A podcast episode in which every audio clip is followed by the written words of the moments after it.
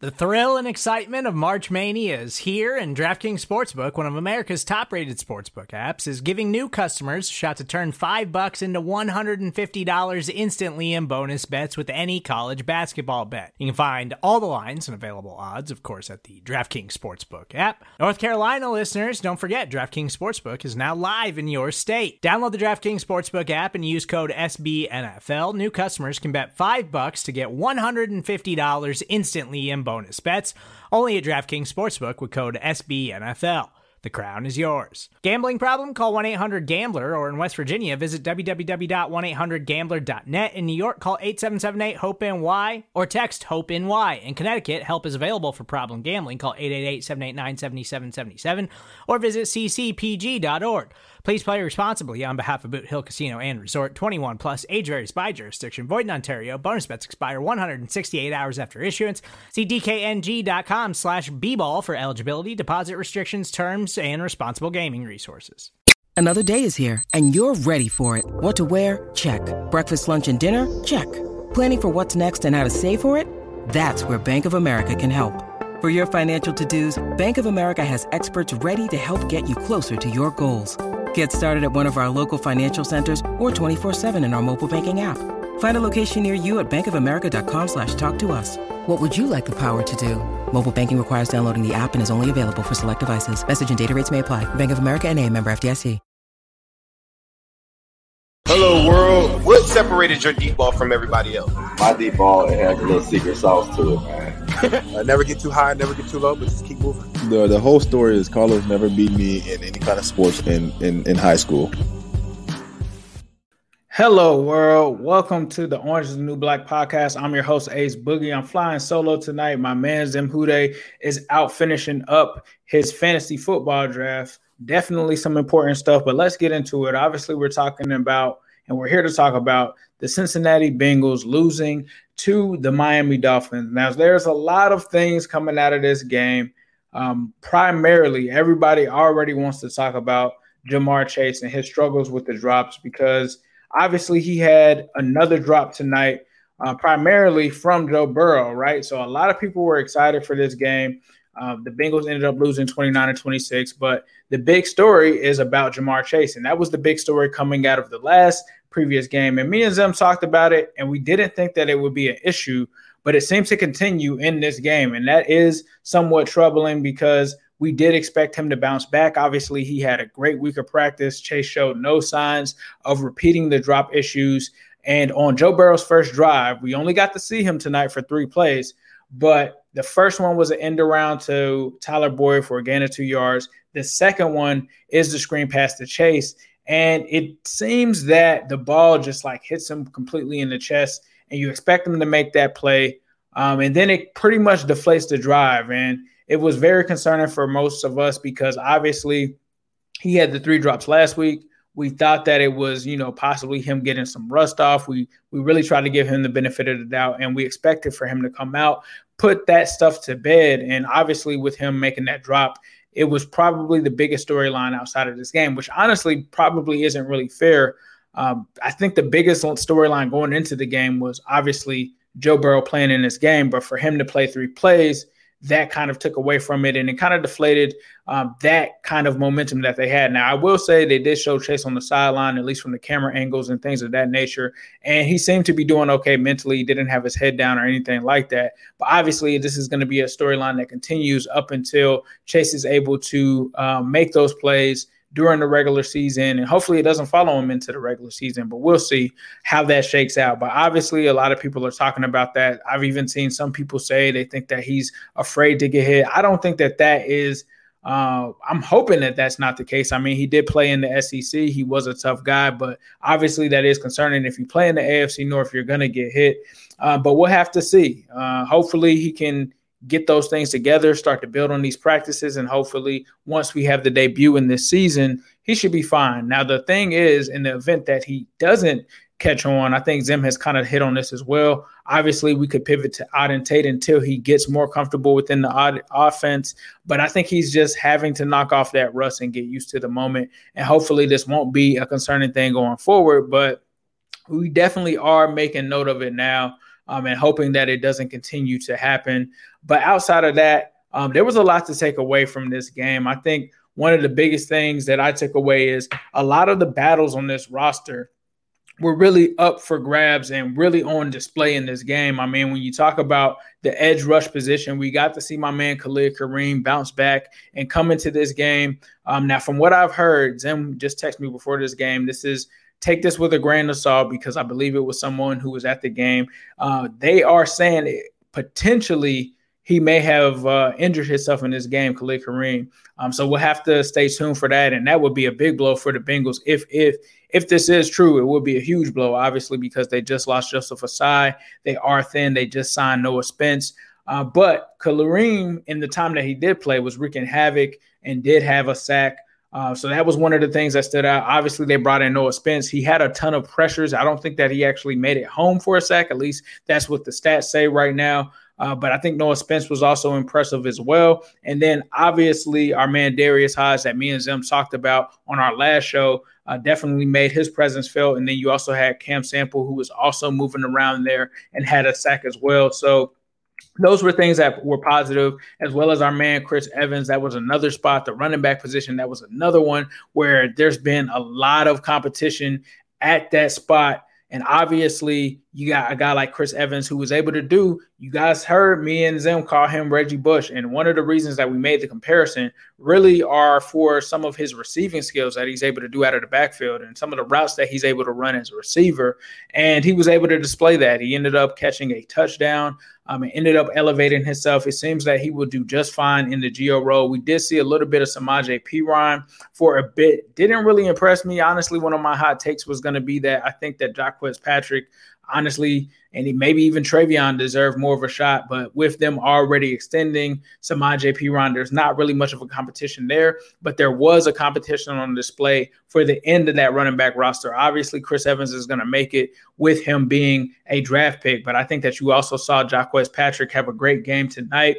Um, had two catches for 18 yards, and then also um, had a rushing touchdown, 10 carries for 43 yards, uh, 4.3 yards per carry. You also had Trayveon Williams have nine carries for 44 yards as well. Um, so those guys looked pretty good. Outside of that, you look at the receiving position, you also saw some competition there. Uh, my man, Irwin, definitely. Trenton Irwin did his thing, two catches for 39 yards. You also saw some catches from Trent Taylor. He kind of had a he channeled his Brandon Stokley a little bit with that three for 59 yards. And then you also had Thaddeus Moss do some things to separate himself on the roster at the tight end position, five catches for 44 yards. Mike Thomas had two catches for 40 yards. So you saw a lot of guys, um, Scotty Washington, another one. You saw a lot of guys really stand up and take full advantage of this opportunity. And I think that it is one of the most competitive – uh, rosters that the Bengals have fielded in quite some time, honestly. Like, I want to say after the 2015 season, there was a point in time where in the Marvin Lewis era, I personally felt like they had rosters that were extremely deep to the point where I would even make wagers um, in the offseason on the Bengals because they were just that deep. Now, I'm not saying that they're tremendously deep, but I think at this point where you're starting to see you have to make cuts and hard decisions between guys that are playing on the third units. I mean, I think that that states that the roster is pretty deep, especially when you look at the safety position. You also had uh, Henderson out there making some plays. You talk about the corner position. Obviously, that's taking some hits. So the corner, not as much. That was one of the one things in this game where I saw that the Miami quarterback, the kid threw for 340 yards. There were definitely some issues there, but they did use Darius Phillips on the outside. Now, don't get him confused with Antonio Phillips. Darius Phillips did play on the outside for the majority of this game. So it seems that that's how they're going to try to get past the um, Trae Wayne situation. I think that's essentially how they'll do that. Uh, but um, the safety position is deep. I think that the uh, tight end position is definitely deep. There's several different positions that you could look at and say defensive line, uh, where they've got guys that are possibly starter quality that will still be playing. Even even the kicking position, if you consider an Austin Seibert a good kicker. I personally don't, but um, he is at least a, I guess, starting quality or a pitch kicker kind of quality kind of guy. And then you also saw Evan McPherson with the 57 yard field goal. He's got a boot. Um, so special teams look pretty good. Brandon Wilson, I believe, also had an injury, uh, but they're going to have to figure out what they're going to do with these corners because they just did not look good, just to be honest with you. At the end, number 29, somebody in here is saying that number 29, 39, and other people need to get cut ASAP.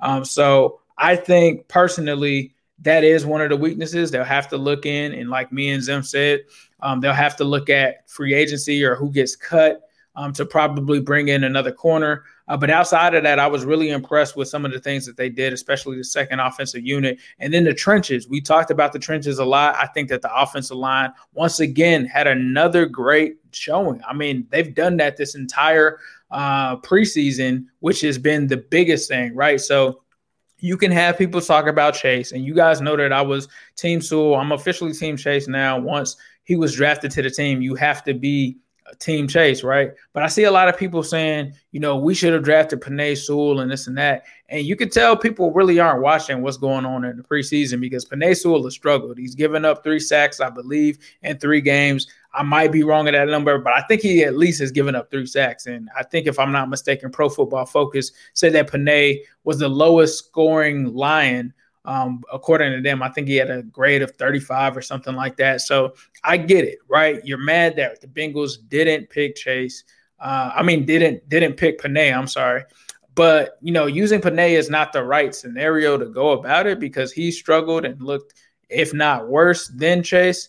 Um, so obviously, Chase has things to work on, and we can work with that. But the main thing that people are ignoring with that argument, and when I made the argument, for Team Sewell, it was because of my lack of concern or, or my concern with the offensive line. Not the lack of concern, but my actual concern with the offensive line. And obviously, in the preseason, this offensive line has looked good. I mean, let's just keep it a buck. Like, yes, it's preseason, but people aren't even allowed to breathe on Joe Burrow, Brandon Allen, and Kyle Shurmur. And those are things that are really looking uh, notable in the preseason. You also had Jackson Carman get some time in there. You also had Michael Jordan get some time. So D'Ante Smith also was out there. He did have a play where I believe he may have rolled an ankle or something like that, but they claimed that he was fine. You were able to see that this Bengals offensive line is going to be ready to go. And so obviously the chase the chase play was disappointing and things of that nature but you got to take away some of the positives you talk about the trenches you look at the defense early on the pass rushes there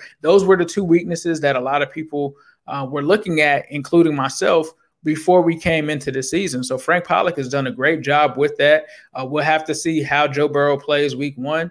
And the other thing is, you still have other receivers to surround him with. If Ja'Marr Chase isn't up to speed by week one, you still have Tyler Boyd, you still have Tee Higgins. So he's going to get enough time to try to get it together. And if he doesn't, you still have Auden Tate waiting in the wings. And that is what makes this team so good and so loaded is because they have all those options. And that's why you have an Auden Tate because you can always pivot to him. Uh, but we'll have to see who makes this roster, how things shake out. I personally think some guys that really did some things tonight to really help their chances of making this roster. I'd probably say Thad Moss, Thaddeus Moss, obviously. Uh, Mitchell Wilcox did have a catch, but I think Moss, with him getting more catches, may have outdone him. Uh, I don't think Mason Schreck did anything to really deserve a roster spot. Uh, and then you talk about the defense, Darius Hodge. We've been talking about it for a while. I think he did something tonight. I think Noah Spence did enough to make sure that he stays on the roster, especially if potentially Khalid Kareem is hurt. I don't know. That's alleged. We'll have to see how that plays out. Um, but obviously, Kareem definitely made some waves for himself as well. And then you also look at some of the other people, Jaquez Patrick. I think he did enough to make that fourth roster spot. That's just my thought personally, uh, but I think he did enough. You know, three three solid showings. I think he deserves a spot. And then you also talk about uh, Irwin. I think Irwin may have done enough to to uh, possibly make this roster. We'll have to see how it shakes out, but he did have some important catches, and we'll have to see where that goes. But those guys, I think, did enough. Guys that I'm still not sure about. You know, I was big on the Jalen Davis thing. I didn't notice him much tonight. I don't know if it's that he didn't play as much or what it was. Um, but uh, would like to see what he could do. But there's some other guys that probably could have done some more to make more of a case. But overall, I was actually intrigued and impressed and entertained by this game because not only did you have guys playing well in some instances, but these were guys that are fighting for roster spots. And it's, it's kind of hard to tell which guys are going to make it when you're looking at a Scotty Washington, when you're looking at some of these guys that are just really on the bubble where you're like, I'm not sure that they're going to make it. Trayveon Williams has a great game. So I think that that's one of the things that I actually took away from this.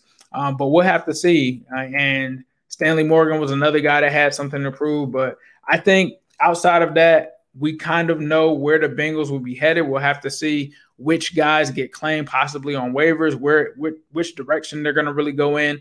Um, the Dolphins quarterback, somebody said that he bought out. He definitely bought out against our defense. That was the kind of scary part, allowing this kid to throw for 340 yards. It was kind of was kind of crazy. Um, but um, you know, the Bengals end up losing this one. Some people were upset that they didn't try to go for the tie with McPherson for a long field goal. Zac said he was going for the W. So I'm not mad at him for that. Honestly, this is a game that doesn't really matter, and you want to get out of there with your guys being as healthy as possible. And that's the whole point. You don't want to end up in a situation like a Baltimore where you end up losing a key player like a J.K. Dobbins or or something like that. But Joey B is going to be ready to go. I think Chase is going to be ready to go. Um, we'll be back later in the week with my co-host. I am Ace Boogie. Obviously, this is sponsored by the great folks at Midwest Best Barbecue. If you do have any companies in Cincinnati, we would love to work with you. We would love to put you guys on. Um, we love working with Midwest Best Barbecue. We love working with Bad Boy. We, we work with a bunch of different sponsors, and we've had some people reach out to us. So don't hesitate to do that. But you can follow me on Twitter at New Stripe City. Be sure to follow Zim at Zim Hude on Twitter. You can also follow follow him on Instagram at Zim underscore Hude. You can follow me on Instagram at New Stripe City. This has been the Orange is the New Black podcast. And of course, I'll end it with a yes, Sirski. Hello, world. What separated your deep ball from everybody else? My deep ball it has a little secret sauce to it, man. uh, never get too high, never get too low, but just keep moving. The the whole story is Carlos never beat me in any kind of sports in in, in high school.